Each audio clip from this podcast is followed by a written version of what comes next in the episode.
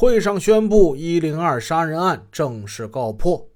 李文浩工作过的《今日议程》发布的消息，详细罗列了与会的破案人员和各级官员。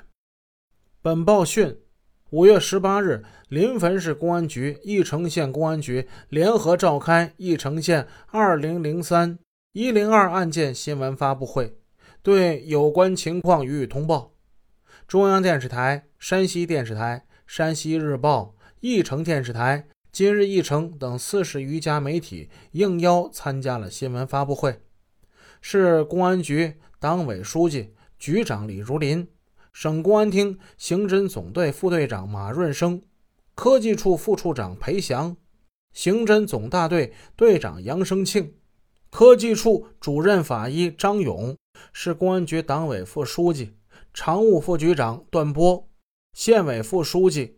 刁继普县委常委、政法委书记魏志敏，人大副主任王彩文，副县长魏勇，政协副主席李殿良及公检法领导出席了发布会上。市公安局刑侦支队队长乔林生对案件进行了通报，备受各级领导重视，社会各界关注。人民群众关心的二零零三一零二杀人案，经过两年零六个月的艰苦侦查，成功告破。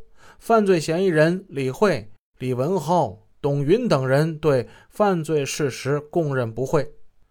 县公安局局长吉绍文作表态发言，他指出，一零二杀人案的告破是各级党委、人大、政府、政协高度重视和大力支持的结果。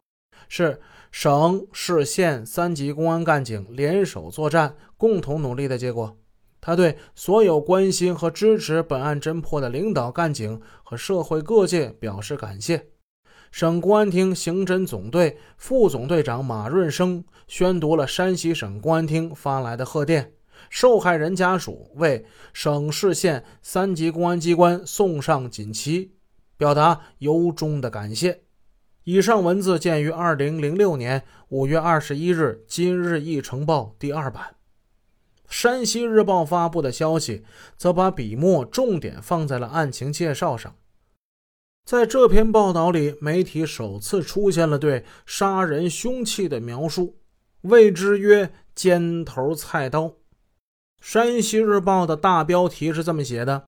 妻子伙同情夫杀害丈夫，三名公安涉嫌包庇犯罪。义城一零二杀人案告破。本报讯，记者乔明亮，通讯员王霞。在临汾社会沸沸扬扬长达两年半之久的义城一零二杀人案，终于是尘埃落定。临汾市公安局五月十八日召开新闻发布会，宣布该案胜利告破。五名犯罪嫌疑人全部落网。二零零三年十月二日晚十一时，翼城县计生局工作人员马朝辉被杀死在家中。今年二月十四日，各种证据集中反映出该县居民李慧、李文浩和董云有重大作案嫌疑。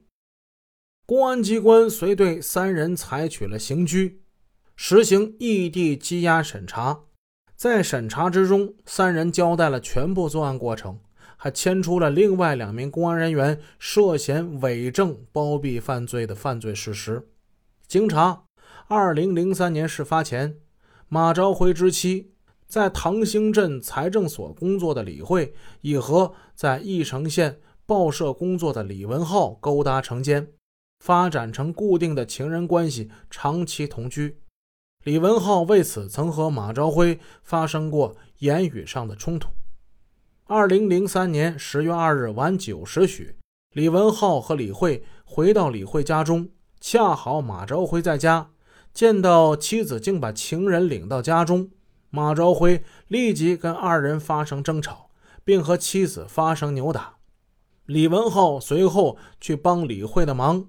李慧趁机到自家厨房取出了尖头菜刀，李文浩用菜刀将马朝辉捅倒，李慧又拿菜刀朝丈夫身上连捅数刀。